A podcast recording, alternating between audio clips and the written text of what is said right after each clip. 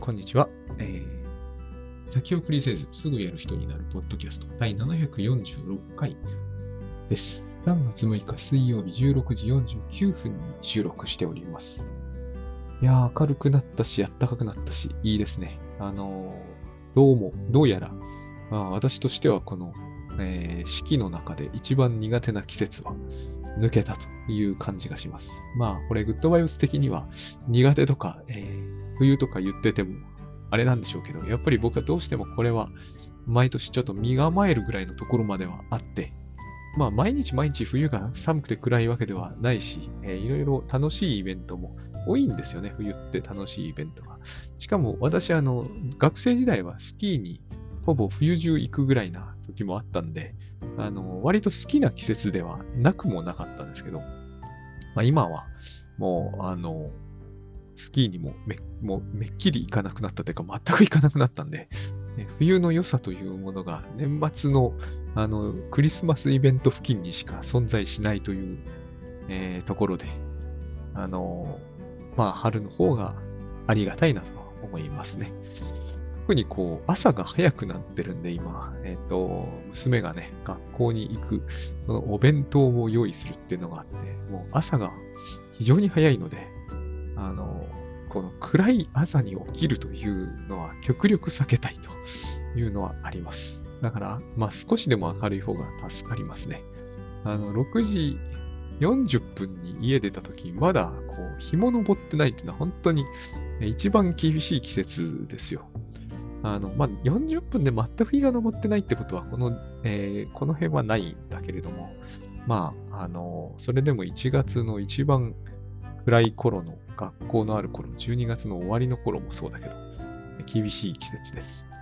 まあ、それが抜けて、いい気になってっていうのも変だけど、あの、まあ、セミナーとかを設定してみておりますので、あの、よろしければ、今ちょっと一つ、あの、申し込みいただきましたお一方から、えっ、と、まだ少し残席ございますんで、あの、4月1日ですね。えー、エイプリルフールですが、すぐやる人になる先送りセラピーというのを渋谷でやります。これはですね、あの、オンラインでのご参加もいただけるんですけれども、渋谷でやるというのに一つの、こう、ちょっとこだわりがありまして、実は渋谷でやるのって結構もう数年ぶりなんじゃないかと思うんですね。もうほとんどコロナでやっぱりできなくなったんで、渋谷でやりたいなと久しぶりに思ったというのもあります。まあこれは僕の都合なんで、あの、お申し込みいただく方には別に、この渋谷メリットっていうのはいまいちあるかないかわからないんですけど、まあ、えーあるという方はぜひですね、えっと、これのもう一つ僕が目論んでるのは、午後に開催し、夕方前に終わり、懇親会に参加しても夕飯前には帰れるっていうのをちょっとスケジュール感として組んでみたんですね。だから、えっと、夕方の、まあ、4時ぐらいには終わって、まあ、もし、こう、ご参加リアルでいただく方がいらっしゃれば、その後、こう、いろいろ渋谷で、あの、新しくできたところがあるんで、まあ、えー懇親会に行って、で、帰っても、まだ多分夜の7時半ぐらいに帰れるっていうのを目指しています。その後夜食べに行ったるとかもいいんですけれども、そういうところまで行けるのかどうか果たしてわからないので、まあ、お申し込みいただいてからあの考えていこうと思っています。4月1日ですね。で、えっと、もう一つお知らせがありまして、えー第8期の書き上げ塾。こちらがなんとですね、今見たら残り3席とか書いてあって、もう残り3席なんだと。え4月の9日開催なんですよ。え第1回がですね。これは、え6ヶ月続くんですけれども、もうなんかこう、定番サービスとなりまして、えっ、と、お安くはないんですけれども、もうなんか高くはないんじゃないかと最近は、まあ思えてまいりました。6ヶ月やりますからね。で、すごいがっちりやりますからね。あの、いろんなことがこの間、あの、体験できますので、まあ、4月9日に始まり、5月7、6月4、7月2、8月6、真夏ですよね。9月3になるまで終わんないと。しかもですね、第8期から再び、えー4時間全、全部の回が4時間。これまではですね、3回までは3時間、4回、5回、6回、最終回は、えー3時間という流れだったんですけど、また全部の回が4時間に戻りましたので、えーと全部で、えー24時間の、えー講義と、プラス6ヶ月のあの期間というのがあって、その間、倉園さんによる赤入れが、えー、と割とがっちり入ると言ったものです。ので、これはもう残り3席、多分、えー、僕のセミナーよりは確実に先に埋まるので、あの、お値段の割にはというのかな。あの、ぜひ、これは、あの、早めに検討いただけるといいかなと思います。はい。でですね、えっ、ー、と、今日は、あの、ちょっと、えー、なんていうんですかね、こう、まあ、先送りセミナーをやるんですが、その、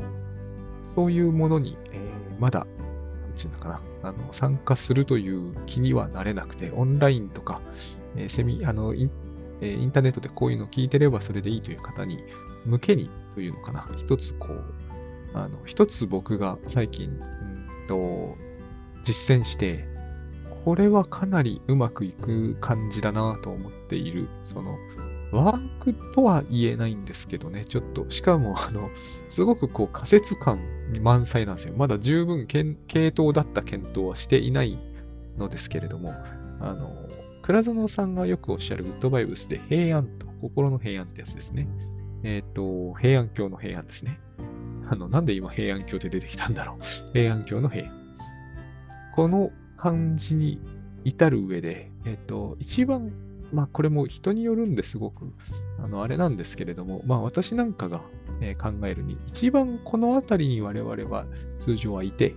ここをなんとかすれば、え、平安は遠くないっていう、そういうところを考えてみたんですよ。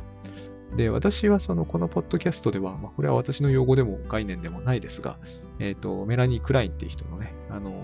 妄想分裂ポジションというのと、抑うつポジションまあ、これ厳密にはメラニー・クラインは最初妄想ポジションって呼んでたらしいんですけど、まあ、妄想分裂ポジションと今では言うんですよ。あの精神分析の対象関係論という、えー、派ではそう言うんですね。じわじわとこの歯が広がっていくんじゃないかなって僕今感じているところなんですけど、まあ僕のような人間がそんなことを予測しても当たるかどうかさっぱりわかりませんが、なんとなくそんな気がしているんですけど、あの妄想分裂ポジションっていうのは、えっ、ー、と、これから軽く説明しますけど、えっ、ー、と、要は、それなりに精神病と、昔精神分裂病と呼ばれていた人たちをどのようにこう診療していくかっていうのを考える上で役に立つ考え方だったんですね。だから、えー、妄想分裂ポジションっていうのは僕らにとって全く無縁なわけじゃないんだけど、えっ、ー、と、ずっとここのポジションにいますという人は、まあ僕もそうなんだけど、あまりいないんだと思うんですよね。たまにこのポジションに足突っ込みますっていうことは、多分普通の人に起こることなんですが、えっと、ずっとここのポジション、このポジションが馴染みですっていう人は、多分あんまりですね、えっと、これを聞いてるような方には僕は想定してはいないんですよね。で、えっと、だから抑うつポジションの方に僕らは通常いるわけですよ。と僕は思っておりますし、ま、僕は多分間違いなくそうなんですよ。で、この抑うつポジションの中に平安というのがあるんだけれども、えっ、ー、と、倉園さんがよくおっしゃる一つ意識とバラバラ意識で言いますと、えっ、ー、と、平安っていうのは多分バラバラ意識では得られないと、まあ、倉園さんはお考えなんだと思うんですね。でそうすると、えっ、ー、と、でも私たち抑うつポジションにいるにもかかわらず、えっ、と、いつも平安なわけではないわけです、わけじゃないですか。わかんないけど。まあ、人にもこれもよると思うんですけどね。僕は少なくとも、いつも平安なわけじゃないだろうなって感じを持っておりまして、それだとつまりバラバラ意識にいて、で、だからつまりバラバラ意識の抑うつポジションというのはあるはずの場所なんですね。まあ場所ではないんだけどね。そういうこう心理的なポジションっていうのかな。そういうポジションにいると私は思うんですよ。えっ、ー、と、もちろん平安な時もあると思うんだけれども、そのまあこれ、その平安かどうかみたいなものを図解できるのかっていうとですね、図解はできなくはないような気がしますが、その図解に差したる意味はないような気がします。今2つ2つ出てきたから、計4つでね、確かに、えー、この4つを図示することはできるんだけど、でもあれですね、あの、例えば、うん妄想分裂ポジションについてバラバラ意識なのか一つ意識なのかって考えるのはあまり意味がない気がするんですね。これは後ほど軽く説明しますが、ここは、あの、すごくこう、本人にとって意味がない。妄想分裂ポジションっていうのは、えっ、ー、と、現実検討式がぐっと下がってる状態なので、いや、今自分は一つ意識を目指そうとか、もはやそういう状況ではないんですよね。うんと、いろんな意味でそういう状況ではない感じがするんです。だから、バラバラ意識か、えー、一つ意識かっていうのを問題にできるとすると、それはやっぱりすでに抑うつポジションに少なくとも、えーと、抑うつポジションを意識できていてこその話だとは思います。で、まあ、仮にですね、話を簡単にするために、私は今、抑うつポジションにいるんだけどバラバラ意識だと。そういうふうなところだとしましょう。この時に、えー、一番気をつけるべきことはですね、えっ、と、一つ意識になれよって話なんだけど、まあ、この時にとにかく一番気をつけるべきことは、えっ、と、抑うつに陥らないことなんですよ。抑うつポジションっていうだけにね。あの、抑うつポジションのバラバラ意識で一番、えっ、と、避けたいのが、この抑うつ状態なんです。あの、もう暴走分裂ポジションに入っちゃった時には、抑うつも減ったくれもないというか、あの、もう抑うつどころではないわけですね。つまり、妄想分裂ポジションというのは、まず、えー、妄想状態に近いというか妄想状態なんですよ。パラノイドの方の妄想ね。日本語の妄想にはですね、イリュージョンっていうのも妄想としばしば訳されてしまって、イリュージョンとパラノイドは正直、あの、厳密にはだいぶ違うんで、イリュージョンイコールパラノイドではないですから、パラノイアと。あの、あとデリュージョンの方もあるじゃないですか。あの幻覚っていうふうに訳されるんだけど、あれも妄想って訳すんですよね。妄想は3種類あって、英語ではパラノイア、イリュージョン、デリュージョンってなっていて、まあ、心理学では普通デリュージョンと、あの、あれ、デリュージョンって発音じゃダメなのかもしれないけど、パラノイアなんですけど、パラノイアはですね、やっぱり被害妄想っていうやつの妄想ですね。あの、まあ、最近は迫害妄想って言うんだけど、とにかくこう、こう、なんつうんですかね。えっ、ー、と、しかもこれはね、生ぬるいものではないんですよ。あの、いわゆるあいつ被害妄想チックだよねっていうのも、まあ、それもパラノイアチックではあるんだけど、そんなもんではないんですよ。例えば、こう窓から100個の目が私を覗いているのがこう見える。あ、でもそこまでいっちゃうと今度はあの幻覚になっちゃうからね、そういう気がするぐらいなところまで行って、初めてそうパラノイア感っていうのが、えー、その、なんていうんですかね、差し迫ってる感じっていうのがあるんですよね。ただこれもさっき言った通り、こう、様々な状況、心理状態があるんで、えっ、ー、と、簡単に説明できるようなものではない。とにかく、こう、迫害妄想というのの妄想。これが、えっ、ー、と、妄想分裂ポジションでいう妄想なんですね。で、こういうのに、まあ、乳幼児期、特に2、3ヶ月の子供は陥りやすくて、で、この迫害妄想を抱いてしまったときに、人が決まってやるあの心理的な、えーとまあ、体制とかって言うんだけど、構え、ポジションなんですよね。つまり何をするかというと、えー、スプリッティングするわけですよ。こう分けるんですね。分けて自分を守る。これがスキゾイド防衛って呼ばれるもので、合わせて、えーと、パラノイアスキゾイドポジション。だから妄想分裂ポジションなわけですね。で、あの、これはですね、え、ー、と、こうなった時人はパニックみたいになるというケースもあるけれども、えっ、ー、と、割と静かにしているまま心の中ではブルブル震えていて大変、あの、ダラダラ、冷や汗ダラダラ状態っていうこともあるし、えっ、ー、と、その人の様子をただ見てるだけでは、えー、必ずしもそのポジションにいるのかどうかはわかんないわけですね。ただ、えっ、と、これが深刻に進行していくと、もはや、あの、ごく普通に生活するのはかなり難しくなってはいきますね。あの、なんだろうな。えー、ま、倉園さんが言うおかしな行動というものが目につくようになるんですけれども、えっ、ー、と、これですね、あの、わかりやすく考えるのが難しいんですよね。あの、なぜかというと僕らは妄想分裂ポジションで生きてることはほとんどないんですよ。妄想分裂ポジションにはまり込むことがあるんですけれども、えっ、と、この、これがポジションっていうのはすごく大事な点で、普通の人でも、かなり健康な人でもはまり込むことはあるんですよ。見てるとわかることはあるんですよ。身近な人であればね。だけれども、あの、えー、これでずっと生きてるって人は、まあまあ、そうそう普通の生活はしてられなくなるので、やっぱり普通の人で、これずっと妄想分裂にいるよねっていうのはあんまり考えにくい。僕がこれ繰り返し何を言ってるかというと、あの発達段階って簡単に言うじゃないですか。えっ、ー、と、言葉喋れないところから喋れるようになりましたとか。だから僕らどうしても妄想分裂ポジションを脱却したとかって思いやすいんですけど、脱却はしないんですよね。これはどんな人でも、えっ、ー、と、はまり込みうるところで、なんでかっていうと多分そういう心の構造を僕らが持ってるせいなんだと思うんです。分けるってことは、えー、の生存の上ではですね、えーと、最初の認識の最初のこう、なんていうんですかね、段階じゃないですか。これだけは絶対必要ですよね。食べられるものと食べられないものを分ける。えっ、ー、と、家族と、え、危険な生物を分ける。必要ですよね。こういうことができないと困りますよね。えっ、ー、と、やがてこう、自国と外国を分けるとか、えー、いろんなこう、分けることで人間というのは現実を認識しているわけですよ。だから、分けることを始めないと始まらないんですよね。やがてこう、ミルクと水を分けるとか、そういうことができるようになってくるわけじゃないですか。トイレに行きたいときとそうでないときを分けるとか、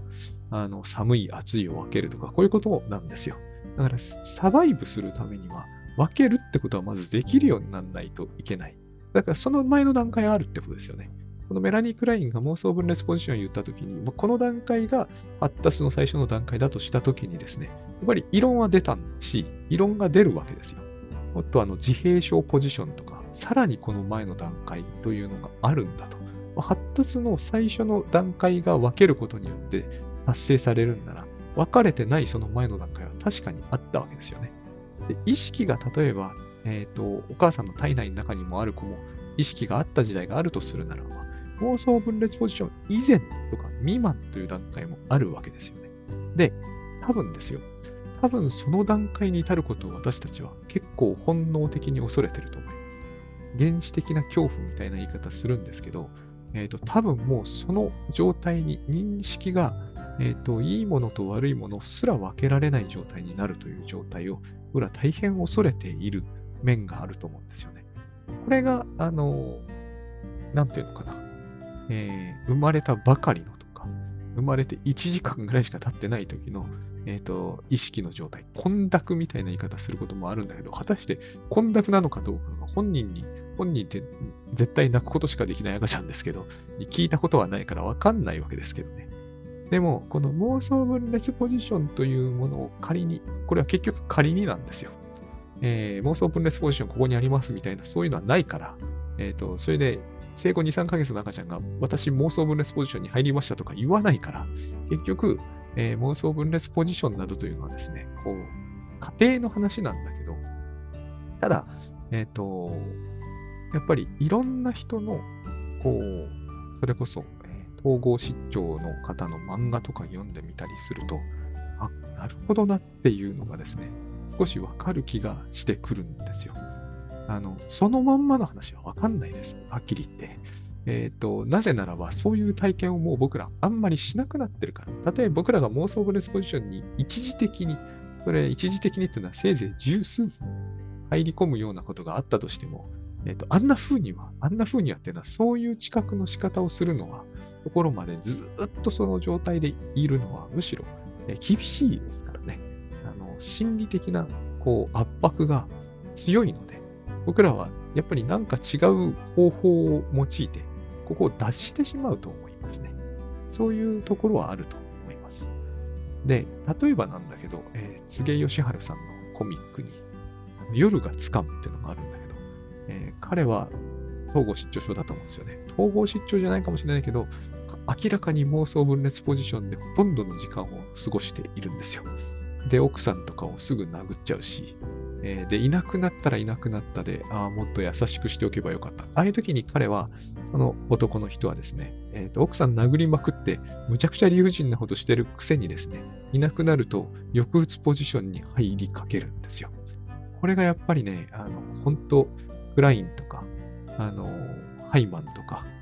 えー、ウィニコットとかビヨンとかあの人たちの言ってることってこういうところには実にあるんだなっていう漫画家のつげさんは、えっ、と、そんなことは知らずに漫画描いてると思うんだよ。ですけど、やっぱりあの辺はですね、えー割と対象関係論の教科書通りの、えーセリフまでそれっぽいなって感じがするんですよね。えっ、と、理不尽なことをしたということをどこかで自覚していて、えっ、と、わから、わけわかんなくなっちゃってるんだけど、後悔し始めると。ここに正気の邦画があるんだっていうのを、えっ、と、まあ、みんな対象関係論の人は言うんだよね。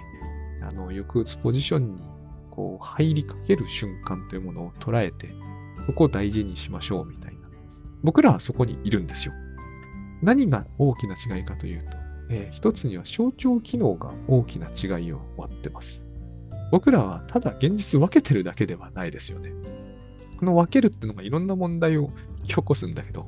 えっ、と、少なくともただただ分けてるだけではないんですよ。ただただ分けてるっていうのはほとんど認識になっていなくて、えっ、と、本当に原子の認識そのものなんですよ。いいものと悪いものを分けるとか、えっ、と、害になるものといい感じいいものを分けるとか、とにかくただ分けてるだけなんで、分けてるだけじゃどうにもなんないんですよね。あの、分けたもの、悪そうなものを避け、良さそうなもののところに行くっていう、たったそれだけの戦略では、えっ、と、どうにもこうにもならない。そして何よりもこの分けることが、えー分けることで自分の身を守れると考えるところにはですね、あの、ものすごい原始的な話ですよ。原始的な話だと分けられるってことは、それは物であるってことですよね。僕らはそうじゃないですよね。僕らの分け方はもっとこう精神的で込み入ってる。えっ、と、いい、なんちゅうんですかね。例えば、いい性格とかっていうじゃないですか。いい性格と悪い性格っていうのは、抽象ですよね。えっ、と、包丁でこ、ここに性格というものがあって、いいのと悪いのをざっくり分けましょうっていう、そういうことではないですよね。ここが柘義治さんの漫画では描かれていてすごいんですよ。例えば奥さんは髪の毛を持ってっちゃうみたいな。そのことに主人、あの、その男の人はえらい腹を立てるとかね。物に対する奇妙なこだわりっていうのがすごくあって、えっ、と、本当にいいものと悪いものになっちゃうんですよ。抽象化がされてない。こと多分確かに、えっ、と、うんと幼い頃の子供の思考にはああいうところがあるんだと思うんですね。だから、あの、シンデレラの物語でも、えっ、と、あれはいいお母さんが、え時々悪いお母さんに表変するというのを子供の目を通すと、いや、別のお母さんが来ちゃったんだっていう風になるんですよね。あれ、あのまま母は絶対同じなんですよ。同じ母親なんですよ。ここに、その、なんていうんですかね、抑うつポジションへの、こう、入り口があるんですよ。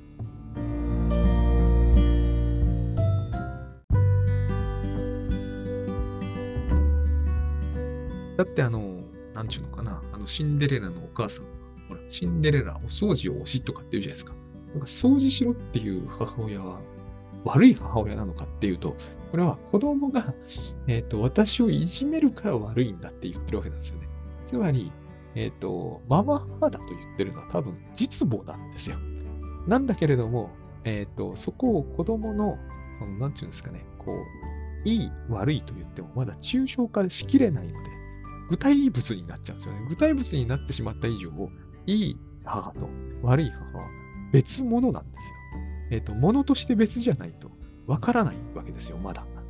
えっ、と、いい悪いっていうのはあくまでも例え話であって、いい時もあれば悪い時もある。これはいかにも大人の言いそうなことじゃないですか。子供はそうじゃないってことなんですよね。いい時と悪い時は全く別時間として、えっ、と、別々に存在するんだ。本当はそんなことはありえないんだけど、えっ、と、まだそういう思考状態にあるために、えっ、と、母親が、いろんな母親が登場しちゃうわけですよね。それをママ母と言ってるわけですよね。あるいは魔女とかっていうふうに言うわけです。そうすると、えっ、と、このようにですね、え抽象化できない思考状態にあるので、えー夜がつかむわけですよ。あそこがすごいうまいですよね。えっ、と、はっきり言って多分、あのその妄想分裂のような、妄想分裂ポジションでずっと過ごしている方が、夜は俺を掴みに来るんだって言われても、なんじゃそりゃって思うじゃないですか。現にあの、あの男の人が盛んにこう訴えてるわけですよね。真夏なのに窓ピシッと閉めて、暑くて、えーと苦しいと、寝苦しいと。だから奥さんしょうがないから窓少し開けると殴られるわけですよ。夜が入ってきたらどうするんだっていうんだけれども、これがまさに、えっ、と、つんですかね。こういうことなんですよね。まさにこうこういうことを言うんだよなっていうのを言う言う人を僕は何人かその知り合いにいるもんだから、これを言われると辛いんですよ。奥さん、あの奥さんはやっぱり怒って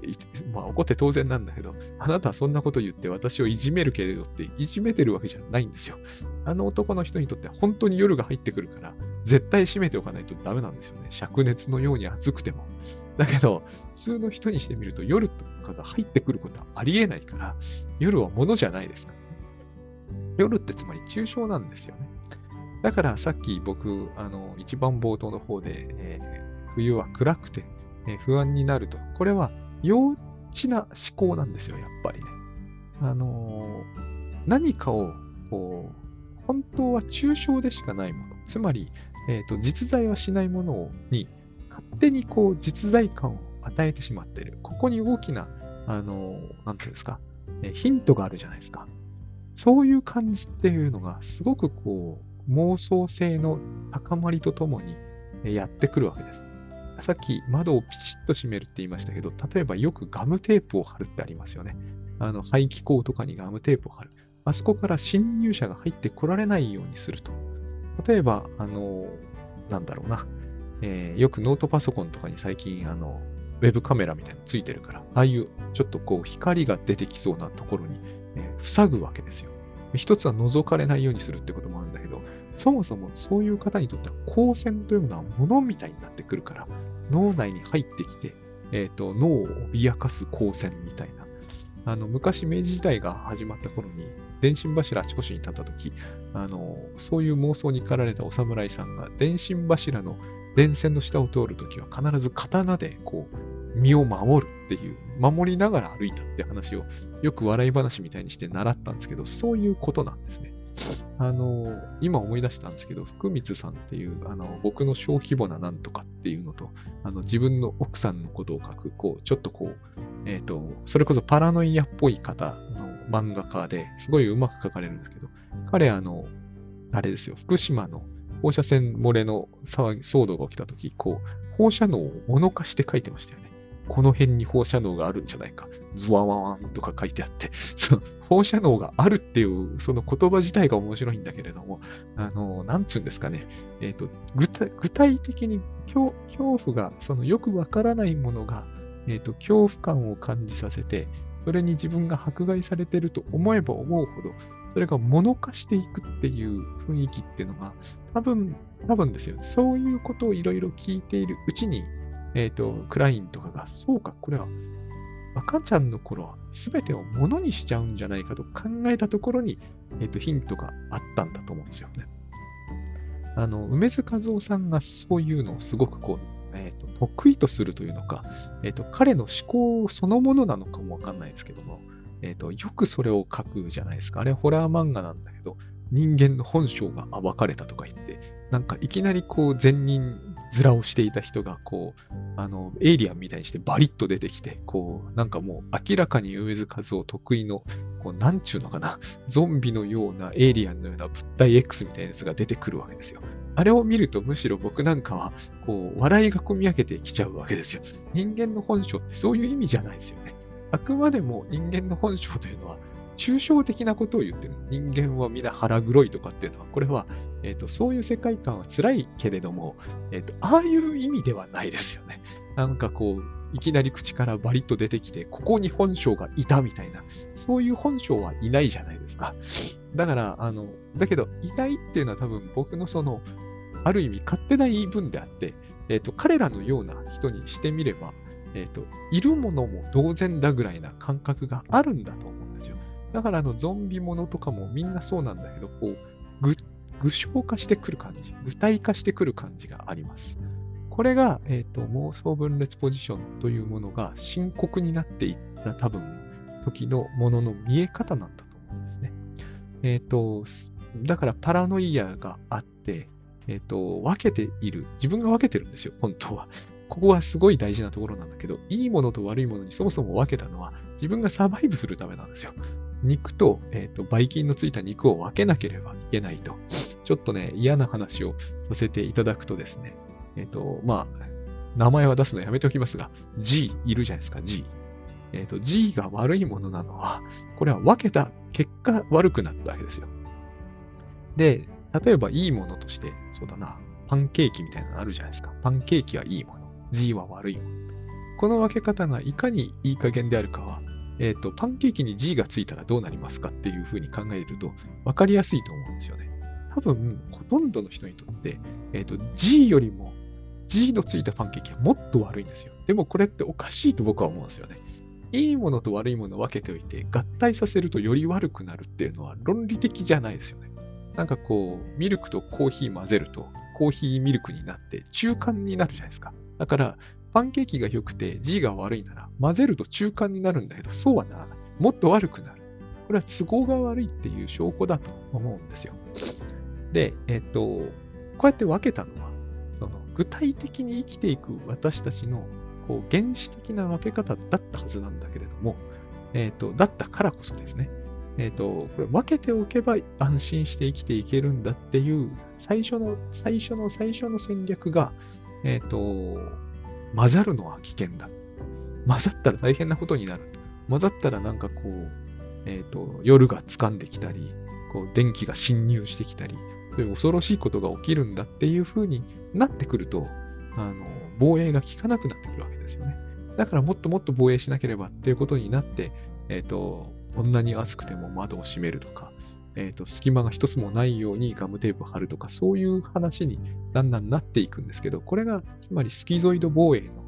えー、限界を示しているわけです。分けて、分けるんだけども、分けきれないという。分けきれなくて、こう、なんとかこれ、ここをこう死守する。この分離を死守するのが厳しくなってきましたっていうのが、あの、分裂という分裂というのは、だからここではちょっと変なんですよね。やっぱ分離という感じがするんですね。妄想分離なんだよなっていう感じがします。スプリッティングっていうのは分裂というよりは分離。この分裂というのも、スキゾイドもスプリッティングも何でもかんでも分けるっていう言葉が当たってくるのが、えっ、ー、と、日本語のややこしいところだなと思うんですよ。もともとスプリッティングとかスキゾイドって言ってるのは言葉違うわけですね。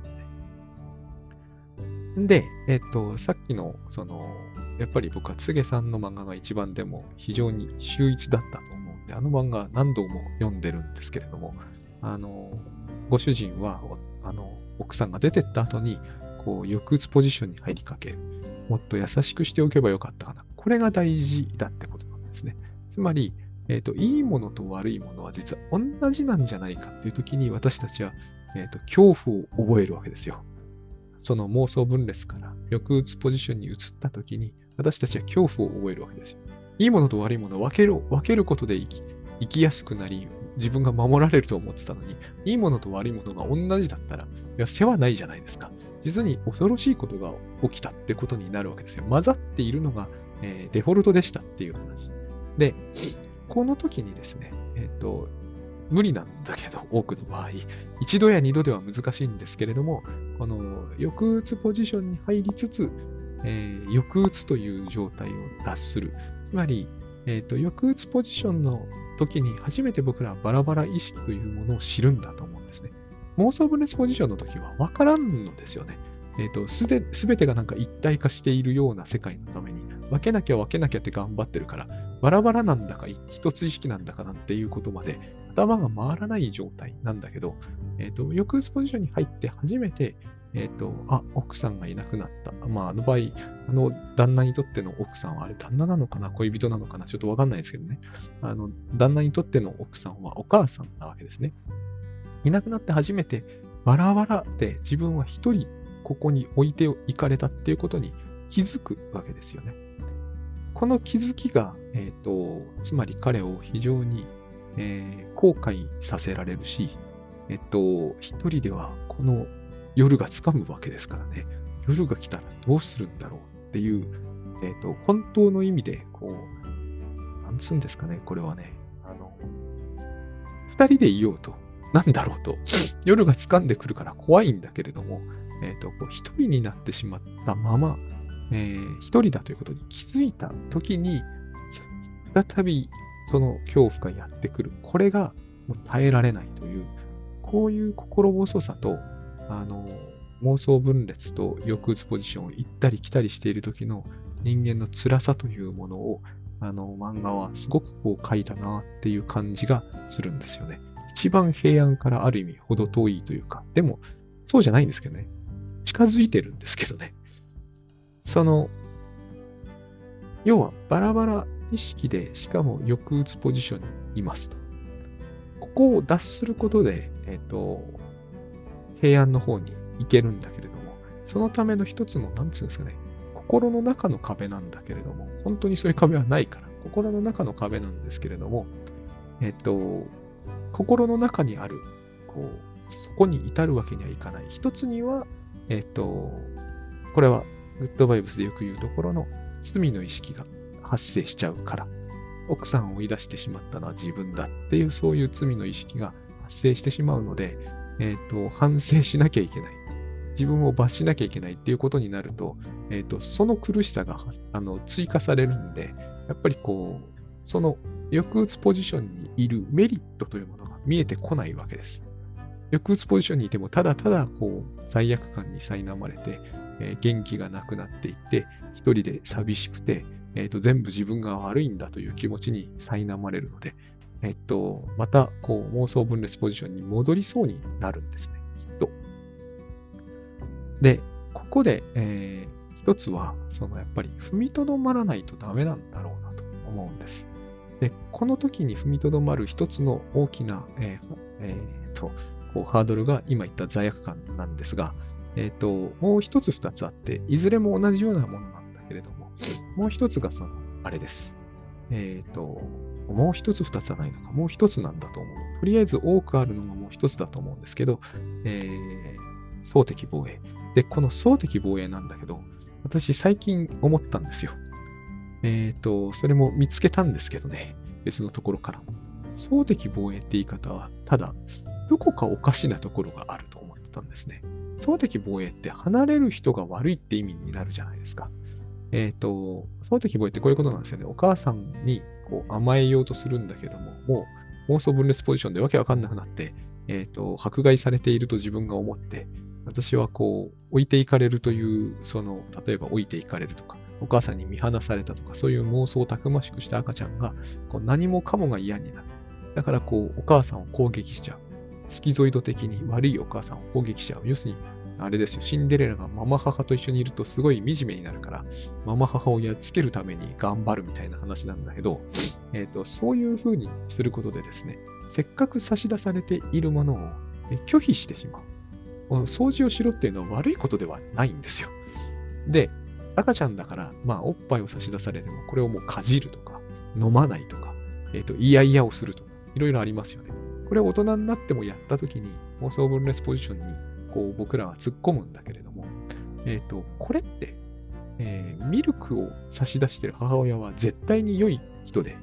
えー、これを拒否している私が常に総的な悪人なのかっていうのをちょっと僕はよく悩むんですよ。というのは、これ、カウンセリングの話なんですよ、これ結局。ミルクを差し出してるお母さんっていうのはカウンセラーなんですね。ミルクっていうのは解釈だから。解釈とか忠告とかでもいいですよ。アドバイスとかね。何でもいいです。とにかくカウンセラーがせっかくおっぱいとして、えっ、ー、と、いい解釈なり、いいアドバイスなりをせっかく出してるのに、えっ、ー、と、それを聞き入れることができない。あのもっとわかりやすい話にするために、えー、タスク管理みたいな話にしちゃいますけど、例えばタスク管理の、えっ、と、何でもいいんですけど、うん、コーチみたいな人がね、えっ、と、せっかくタスクシュートに記録をすれば、あなたの仕事は良くなりますよと言っているにもかかわらず、その主審の人が、いやいや、タスクシュート辛いんですよ。もういいですよ。さよならって言ったら、この人が悪いんですかっていうことなんですよ。一見したところ、えっ、ー、と、いや、タスクシュートをやれば絶対うまくいくんだからって思ってる人からすると、この総的防衛っていうのは、えっ、ー、と、これをローゼンフェルドって人が陰性治療反応とか言い出したんだけど、陰性治療反応なんですよ。せっかくいいものを出してるのに、え、ー、と、治療反応として陰性に出たと。えっ、と、私の行為がわからないんだ。妄想分裂、妄想なんだっていう。迫害妄想なんだっていうわけでえ拒否したと。でもこれって言い 言い分が一方的じゃないですか。僕、この話は、えっ、ー、と、あらゆるところによく見られる話だと思うんですよね。総敵防衛っていうのは、別れた人が、別れを切り出した人が悪人なんだろうかっていう時に、なんかどっちかっていうと悪人だって言ってるように、言ってるようなところがあるわけですよね。いや、それ、もしかするとタスクシュートを差し出すということにそもそも問題があったんじゃないないのかっていうのが検討されてないような気がするんですよね。あの、赤ちゃんにミルクを出したお母さんは善なんですかってことなんですよね。もしかして赤ちゃんは、えっ、ー、と、ミルクなんか飲みたくなかったのかもしれないじゃないですか。わかんないから。で、だし、大体お母さん正しいんで、陰性治療反応なんですけど、まあ、仮に赤ちゃんが99%悪いにしても、1%もお母さんに非はない。これ、非がある、非がないを言いたいわけではないですね。すごく大事なのは、ここに、投影同一化が起きてるってことなんですよ。赤ちゃんはネガティブな状態になってるわけですよね。妄想を抱いている、ネガティブな状態になっている。そうすると、相手も必ず同じようなネガティブさというものを、こう、投影されているうちに、だんだんネガティブな存在になってしまう同一化ですね。つまり、投影同一化っていうのは、えっ、と、ネガティブを出す、出されると、ネガティブを浴びせられ続けると、その人は、その浴びせられたようにネガティブになってしまうっていう意味なんですね。だから、赤ちゃんがこう、嫌だ、嫌だって言ってるうちに、ああなたは嫌なママ母だから嫌だって、まあそういう妄想ね。嫌だって言ってるうちに、だんだんその優しかったお母さんもさすがに我慢しきれなくなって、もうあなたのことは知らないという、ママ母のように動いてしまう。これが東映同一化なんですが、陰性治療反応って東映同一化ではないですかっていう、えっ、ー、と、話が僕はここに必ずあるはずだと思うんですよね。僕もその長らくタスクカフェとかやってて、もうだいぶ昔の話になっちゃうんですけど、5年、5年6年、もっと前かもしれないですけど、そのぐらいの時に、こう繰り返し繰り返し、いやでも、さ、あの、タスクシュートっていうのは見た目もね、エクセルで、こう、ちょっとね、変質業っぽいし、本当にこういう感じだったんですよ。もう本当にこう、ギシギシに埋められて、もう見てるだけで辛くなる。もうこれを、えっ、ー、と、さらに記録を私に取れというのは、もう苦行をし続けろというに等しい。そんなことをしてまで、えっ、ー、と、これ、やるメリット、本当にあるんですか？本当にそれを保証できますか？みたいに言われると、ここれはもうほとんど臨床的なワールドなんですよね。これを繰り返しやられていると、いやもういいっすよ。あんたやんなきゃいいじゃないですかって言いたくなるじゃないですか。これを引き出させられてるのが東映ドイツ化なんですよ。あこういうふうに私が言ってしまうことによって、相手の人は、ほら、やっぱりね、佐々木さんは本当はあらゆる人にタスクシュートがいいとは思ってないんだと。私みたいな人間にはタスクシュートは、私みたいな人間は結局タスクシュートというものにすら見放されている。そういうふうに、えっ、ー、と、本当は思ってるんでしょう。本性があるんでしょうっていう、本性がバリッと出てくるわけですよ。まあ、バリッとは出てこないんだけどね。本性を作り出されてしまうということですね。放映同一化というのは。だから、この陰性治療反応なのか、放映同一化なのか、あるいは総的防衛なのか、結局僕からすればね、それはやっぱりこう、なんて言えばいいんですかね。総的防衛なわけですよ。あの、いやだって、そんなにしてまで別に進める気ないですしっていう僕の言い分は、僕、このカウンセリングではダメかもしれないけど、えっ、ー、と、タスクカフェなら十分妥当なものなんですよね。多分。